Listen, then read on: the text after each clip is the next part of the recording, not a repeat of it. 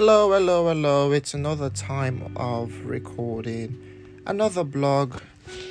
I normally write these things down depending on the way I feel. And uh, when I find something that cha- that challenges me and pushes me, then I go for it. All right.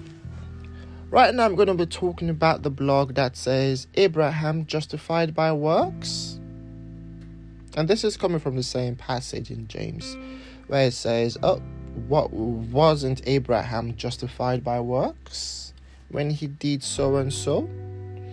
Because people who challenge the gospel of grace, they see these verses and go, Ha ha, there you go. Abraham was definitely justified by works according to James. Now, we all know that we are grace people.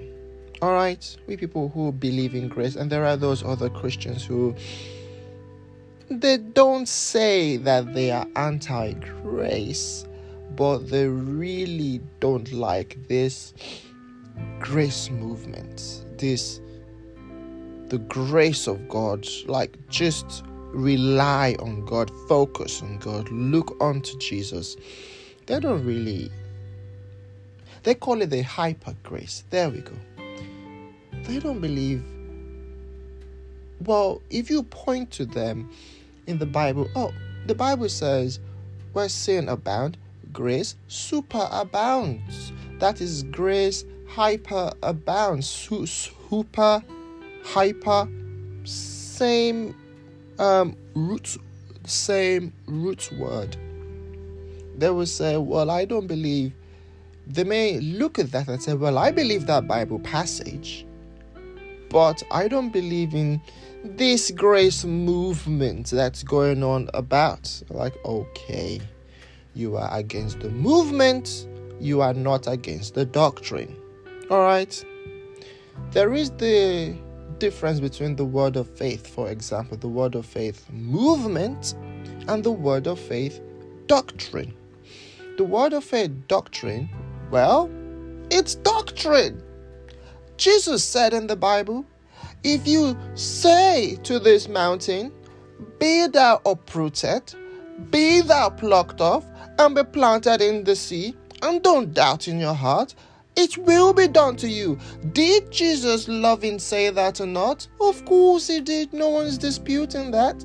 However, is the word of faith movement, present day ecclesiological historical, cultural thing, not necessarily the doctrinal thing. However, those who are actually adhere, uh, who actually adhere to the word of faith movement, um, don't see the pitfalls where they may be adding extra to the word of faith doctrine, or where they may be um, explaining the word of faith doctrine from an eisegetical perspective rather than having a healthy exegetical perspective. So, that's just to throw that out there. Now, just to point out the difference between um, the movement and the doctrine. So, no one has anything against the grace doctrine or the hyper grace doctrine where it says i mean the bible did say it so i don't know if, if you want to debate the bible be my guest. But the bible did say hey where grace where sin abounds grace super abounds. The bible said that in the context of knowing that there will be abusers of grace out there so hey more power to them if you want to abuse grace, hey. and then there are those who also end up feel, feeling guilty that they may be abusing grace, even though they just need to drink a little bit more, and more, and more, and more, and more, and more, until grace becomes sufficient. I mean, look at Paul in the Bible. I mean, whoa, we're not talking about the Pope right now. We're not talking about John MacArthur. We're not talking about any pastor or any evangelist you may respect. We're talking about Paul. As Pastor T.D. Jakes once said, we're talking about Paul, y'all. We're talking about Paul. Miracle working apostle Paul wrote the Bible in which the whole church, well, more than half of the New Testament, which we base our ecclesiological on, on understanding from. Foundation, Paul, guys, Paul. He said, I have a thorn in my flesh. Oh, a messenger from Satan to berate me so that I do not get proud. Well, Mr. Paul did have uh, some sin. And whatever that sin is made him proud. And a messenger of Satan berated him. Now, there have been many theologians and scholars who've tried to, you know, talk about what the heck, Mr. Paul, is this thorn in the flesh? Some say he was getting too proud because of the revelations he was receiving. Some say that it was his Pharisee attitude that just kept on cropping up, coming over his neck and trying to make him Mr. Holier than thou. Some say that it was um, he was a single man for the rest of his life. So he and he went to some shady places to go evangelize, like Corinthians, like I know Cor I know no, he went to Corinth. The people of Corinth are called Corinthians. If you know what Corinth was in those days, whoa! I think they had the temple of Diana uh, there, right? And I believe that they had all sorts of sexual promiscuity, man. Even that which is just too shameful to start talking about right now. Hey, think about the sexual promiscuity. It was probably happening there under the name of a certain god. Pedophilia? Definitely. Bestiality? Definitely homosexuality. Well, what's wrong with homosexuality? Well, excuse me, I'm a Christian. Don't be Christianophobic. I'm just saying what I stand for and what I believe. We, we don't accept that demonic spirit of homosexuality. You may struggle with it. Now, you may look at me and go, Well, I do accept you when you speak about pedophilia. It's wrong. I do accept you when you speak about bestiality. It's wrong. Well, on what standard? On your standard? On your emotional feelings? Sorry, you're not objective. Only God's morality is objective. Now, all sorts of sins were happening. Sins. A sin is different from a crime. A sin is an offense against God. A crime is an offense against your society.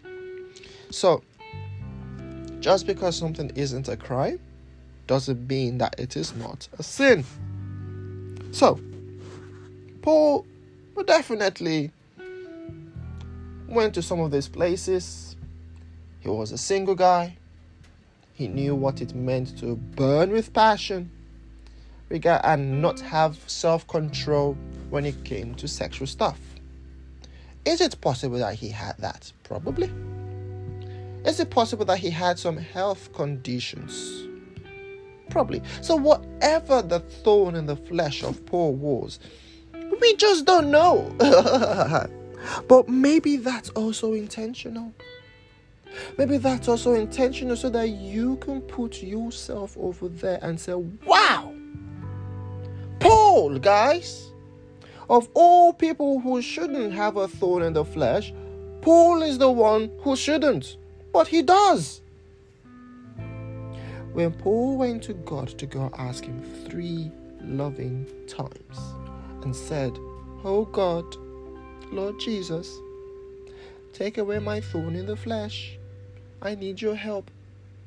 God could have said to him, My discipline is sufficient for you. No, he didn't say that.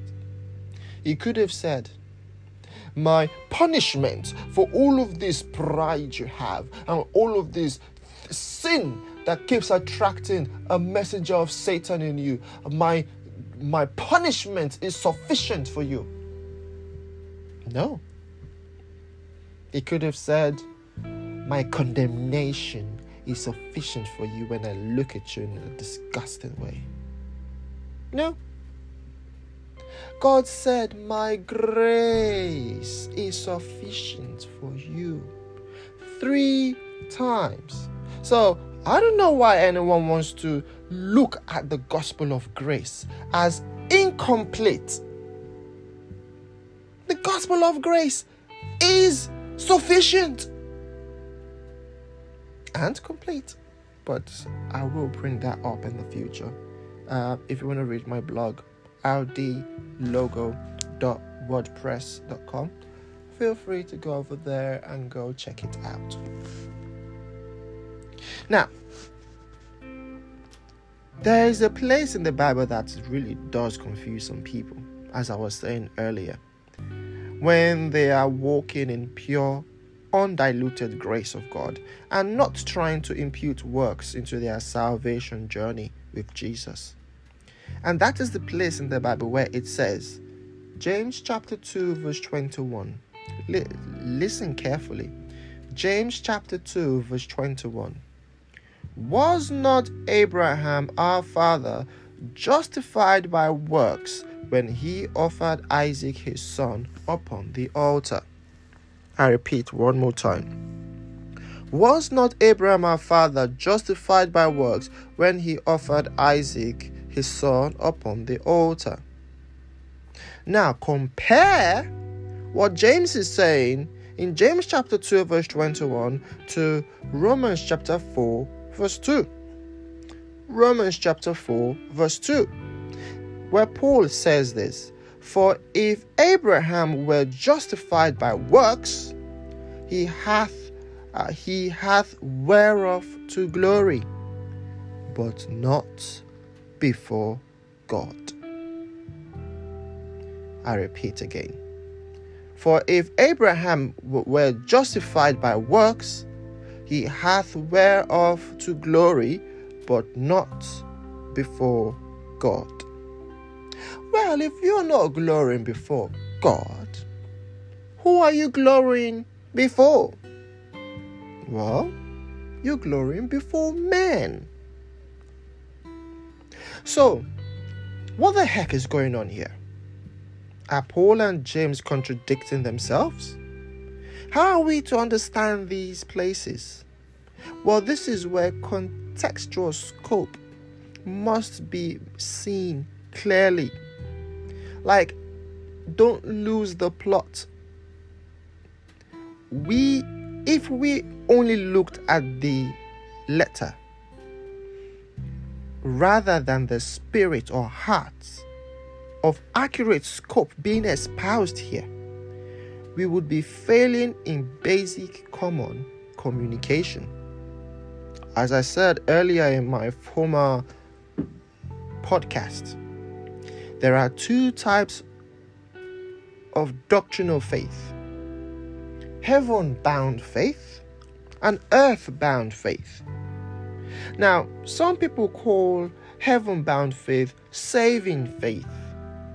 But I believe that my distinction makes more sense because if you call what I term as earthbound faith, um, the way other theologians and scholars call it, they call it non saving faith, then you poetically and ling- linguistically miss a much more deeper understanding of faith and only keep faith in the saving category so that you see other kinds of faith as non-saving faith. While this is true, it it's just a matter of artistic preference that I go this route of calling it earth-bound faith.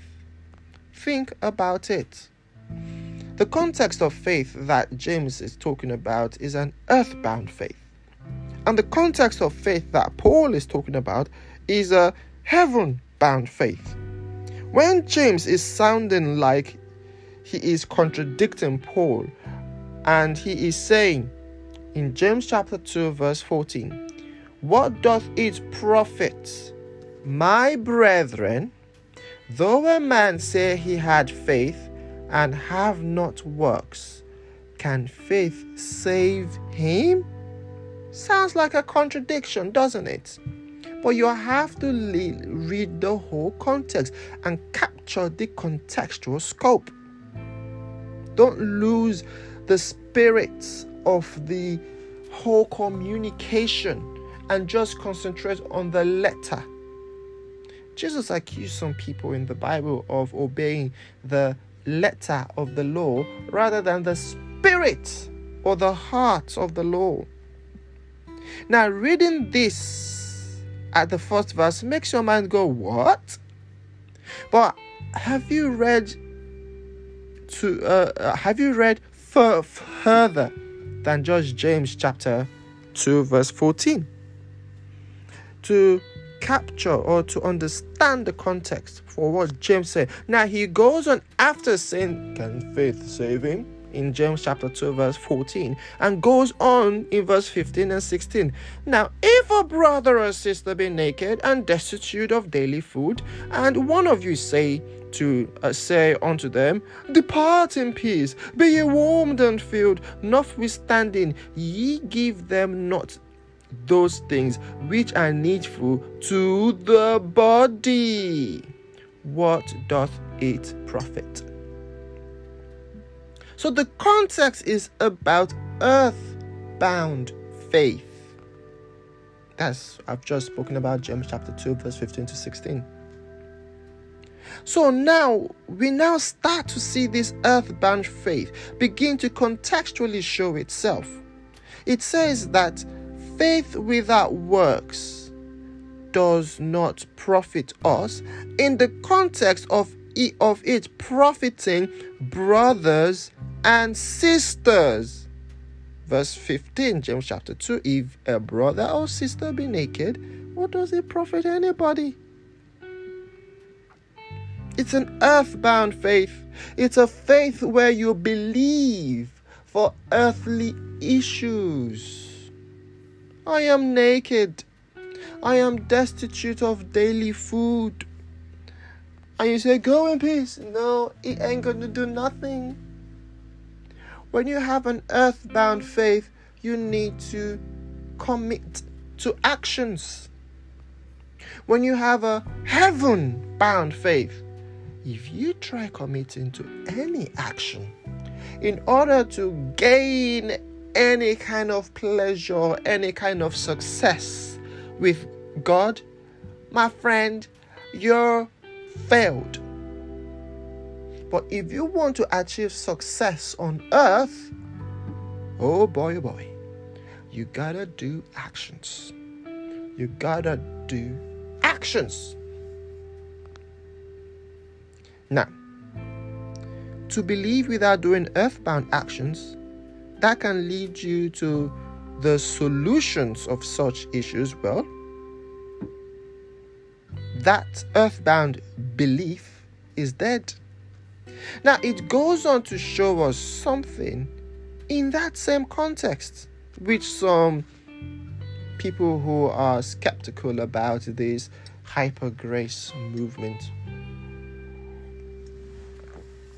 Um, I don't know what else the hyper grace movement is, but um, I try to point out the hyper grace doctrine as much as possible it is inevitable that the hyper grace doctrine being espoused by me over and over again, even though the Bible says so, um, will eventually turn into a movement just because somebody espouses it.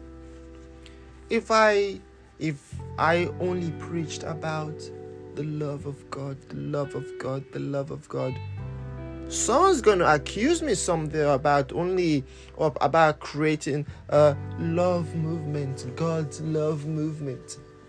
So I don't know the dividing line, but if there be any doctrinal miscalculation, misspeak, or I'm just not getting it right, I would rather like to be challenged and to be shown, hey, I don't think you're getting this doctrine of grace correctly, or this doctrine of superabounding grace, or hyperabounding grace correctly. Now, if you go on in that same context of James chapter 2, you see something. It's as it speaks of Abraham as though it was trying to confuse us. Because we see Abraham in this context interacting with God. This might look like heaven bound faith just in the mere picture. But we have to look in deeper to see what is actually being said there in this context. But let us not forget that the analogy of Rahab was likewise equated to the same context to, dis- to show us the obedience of Abraham.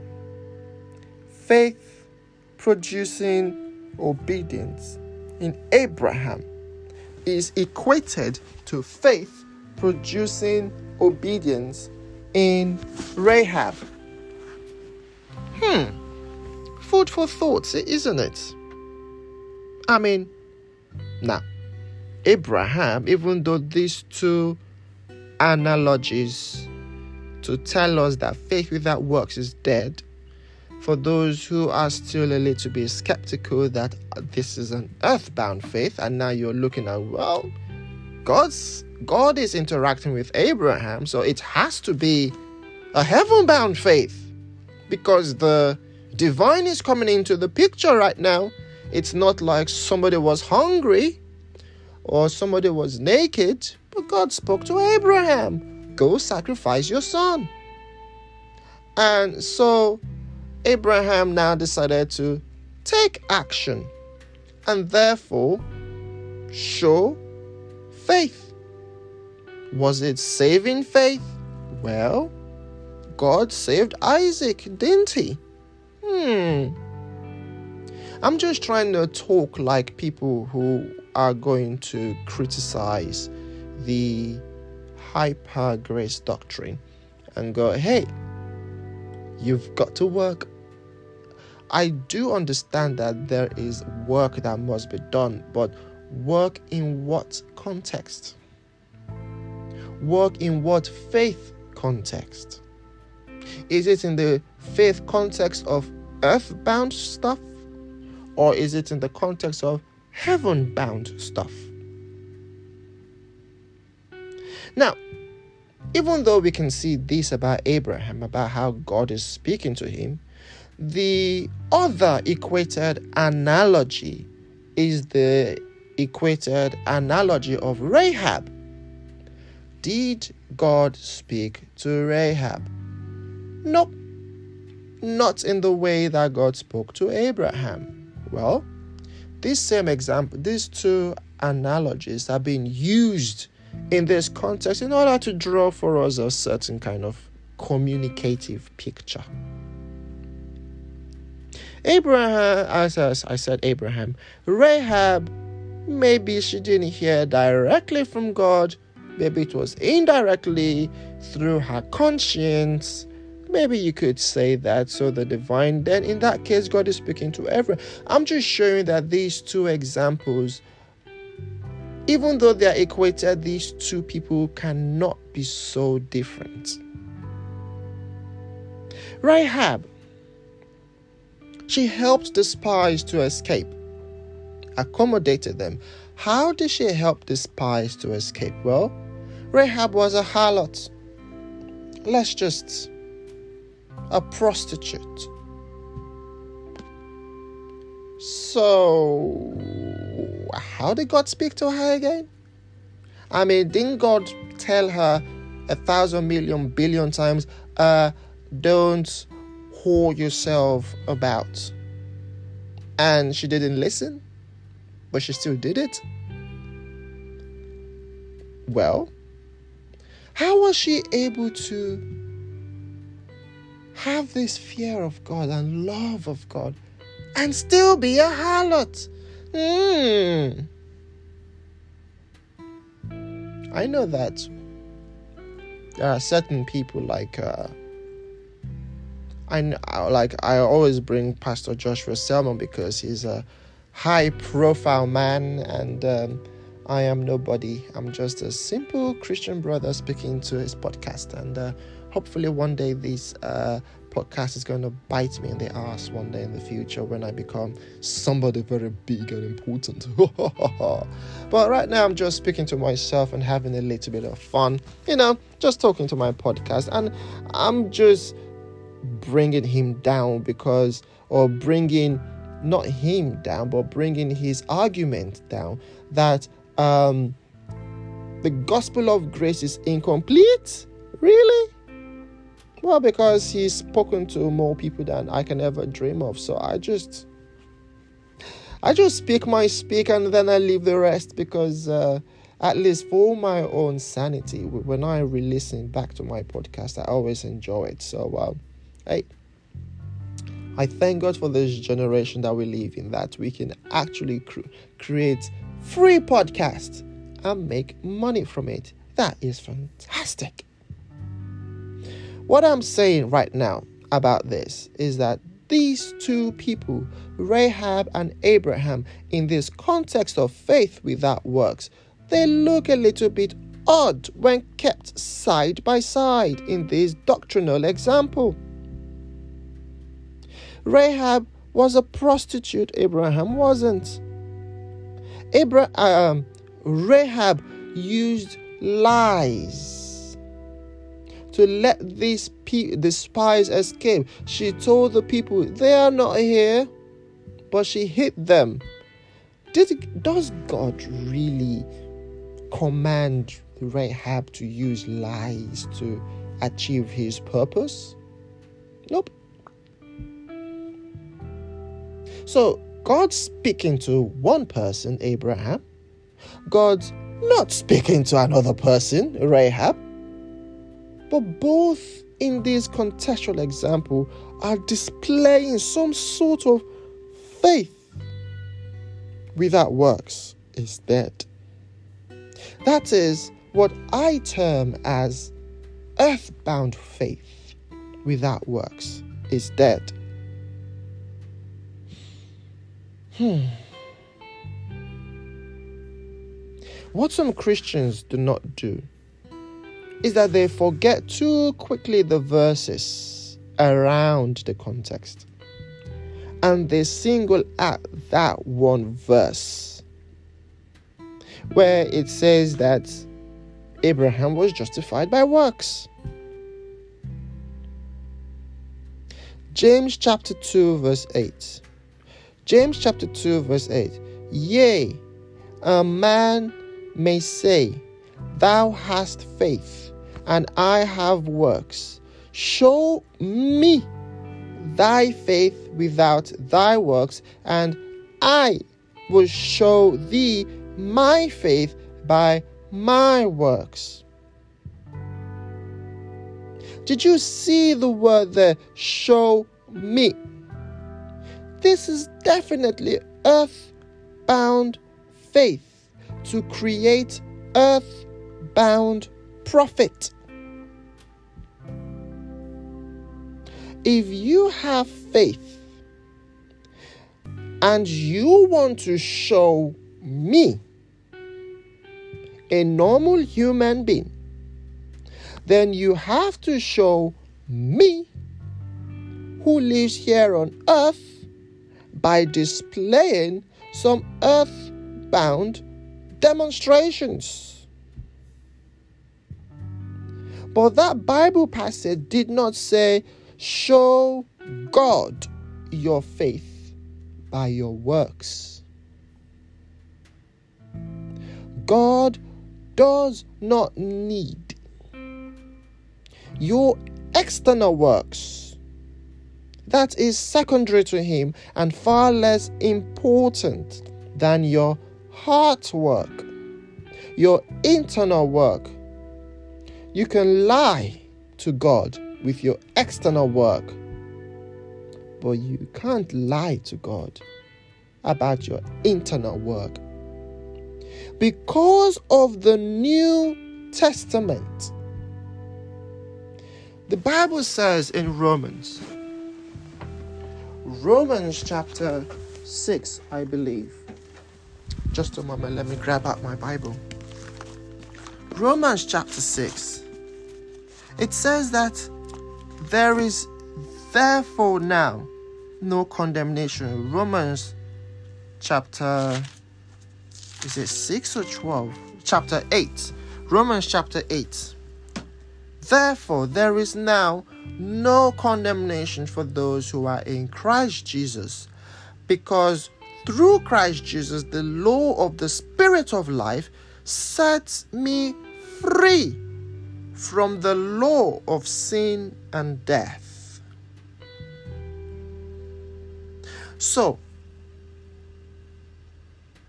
I'm not under the law of Moses anymore.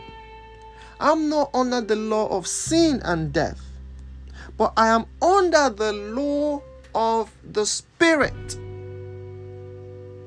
People are going to hell not because they fail to thou shalt not sin, thou shalt not do this, but because they are failing. People go to hell not because of external works anymore. Jesus paid for that. People under the New Testament are going to hell because of internal works, your faith and your belief. Like it's so obvious.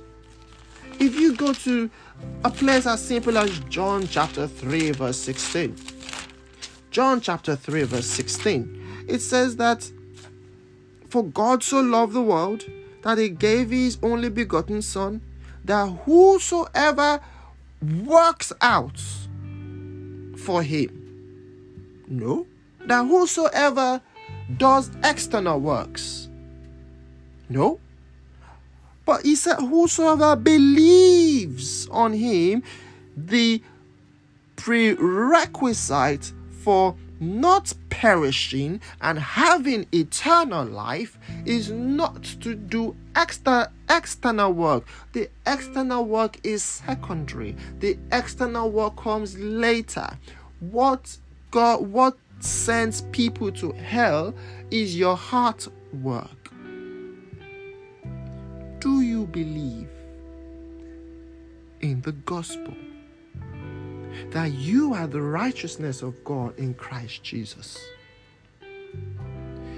Do you believe that Jesus has taken the law from the outside and is now writing it on your heart so that you now naturally do good things, have a heart for doing good things?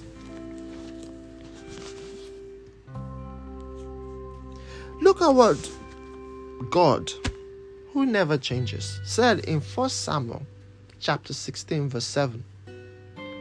But the Lord said unto Samuel, Look not on his countenance, or on the heights of his stature, because I have refused him. For the Lord seeth not as man seeth. For man looketh on the outward appearance but the Lord looketh on the heart. Today you have sinned. Yesterday you have sinned. Tomorrow you will sin. It's your habit. Do you think that as for for those who resist the grace doctrine or the hyper grace doctrine, do you think God is stupid? What kind of person will you offend today? Offend yesterday? Offend tomorrow? Apologize and continue to forgive you forever. Only somebody who is demonstrating grace. Only somebody who is not regarding your external works anymore. So, why do you beat, beat up yourself when your external works are not complying with your internal works? Just work out. Re- remember how you were saved. How were you saved?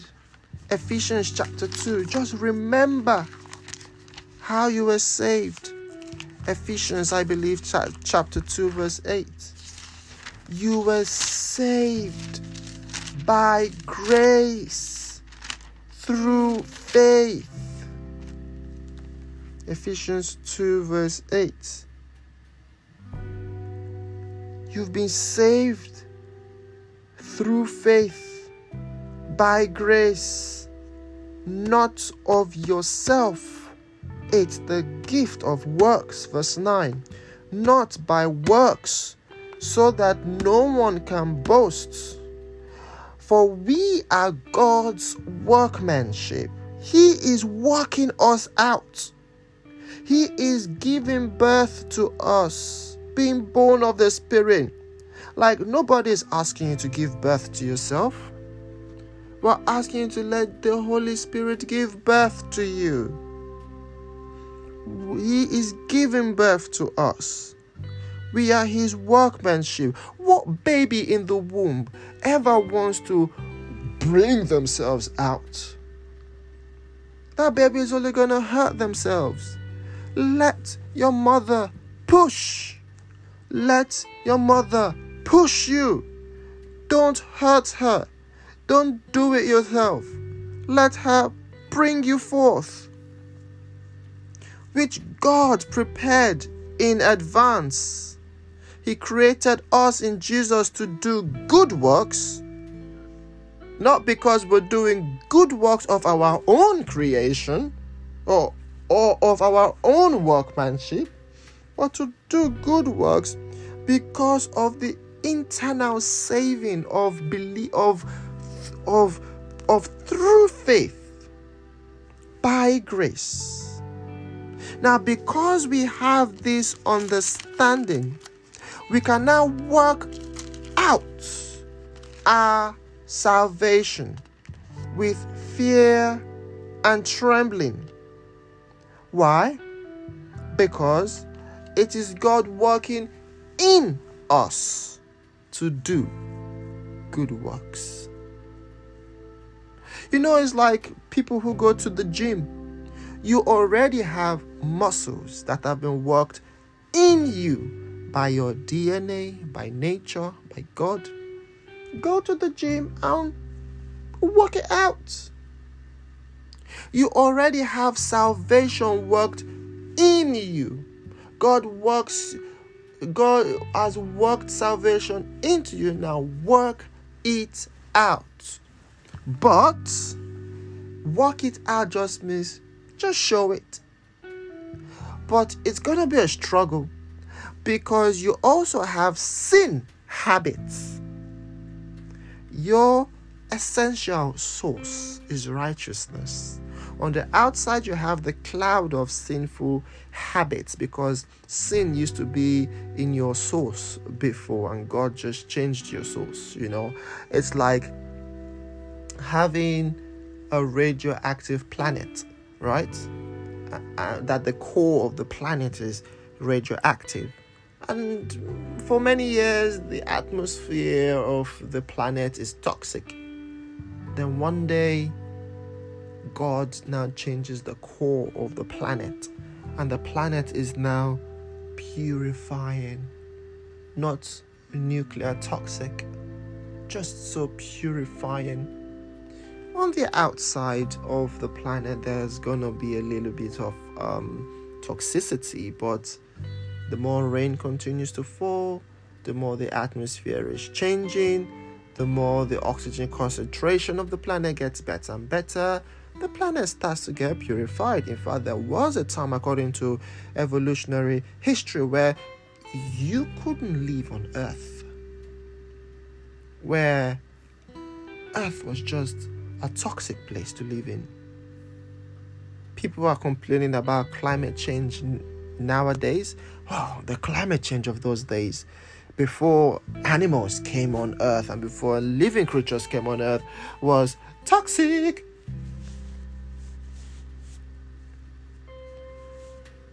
Your external demonstrations don't matter to God. However, they matter to me. Alright? If you're a psychopath, who used to enjoy killing people. If you're a rapist who used to enjoy raping people, and you gave your life to Jesus Christ, and Jesus saved you, but you still have certain psychopathic habits or pedophilic or raping habits that are in you. If you come one more time to my children, to my family, and you try to hurt them, I promise you, I will exert the full power of civil law upon you, and you will be going to jail for many, many years. It does not pro- it does not profit me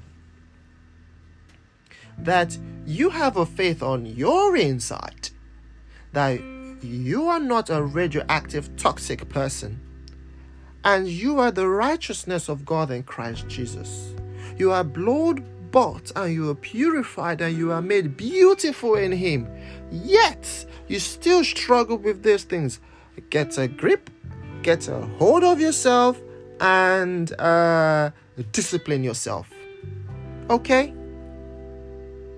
That's just me. However, just because I end up treating you harshly or I end up treating you badly does not mean that the way God sees you stops mattering. God matters more than me. Let me say that one more time. God matters more than me. I could throw you in jail, I could sue you to court, I could even send you to be killed. Doesn't matter. Alright? Doesn't matter. What matters is that you keep you keep your sincerity with Abba Father. And the one who cares for you more than I can ever care for you. I know the Bible says love your enemies, you know, and uh, love your neighbor, but look, I don't fo- I don't fo- focus on my love for anybody. I focus on God's love for everybody. I love you not with the love with the love of Ernest. I love you with the love of Jesus.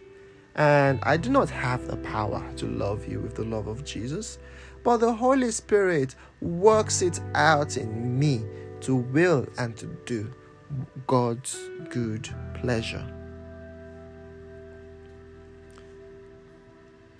Let your intentions be true.